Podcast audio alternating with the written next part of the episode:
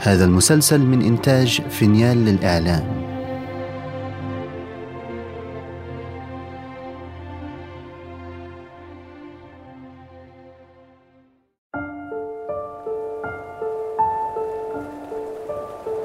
اسمي مألوف لدى الكثير. فأنا المدينة التي شهدت مهد الرسالة الإسلامية ومكان المقدسات الكبرى اليوم. وأنا أيضاً المدينة التي حملت في طياتها كثيراً مما لم يعرف عنها من الأحداث الكبرى. عرفتم بداياتي وتعرفون حاضري اليوم.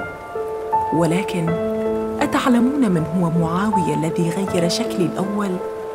أسمعتم عن عبد الله بن زبير وخلافته الزبيرية؟ هل يذكر أحد منكم عين زبيدة؟ أتعلمون عن سرقة الحجر الأسود المبارك لسنوات طويلة؟ أتدرون ما كتبه ابن بطوطه عندما زارني أو عن الأمير النجدي وما جلبه لي؟ أتودون سماعي؟ أنا أريد أن أحكي لكم عن القصص التي تكشفت في داخلي. فطالما يستمر الوقت بالمرور بكل ما يغمره من سطوع وأفول وحدها المدينة هي الشاهد الابدي على التاريخ. اسمي مكة. وهذه حكايتي.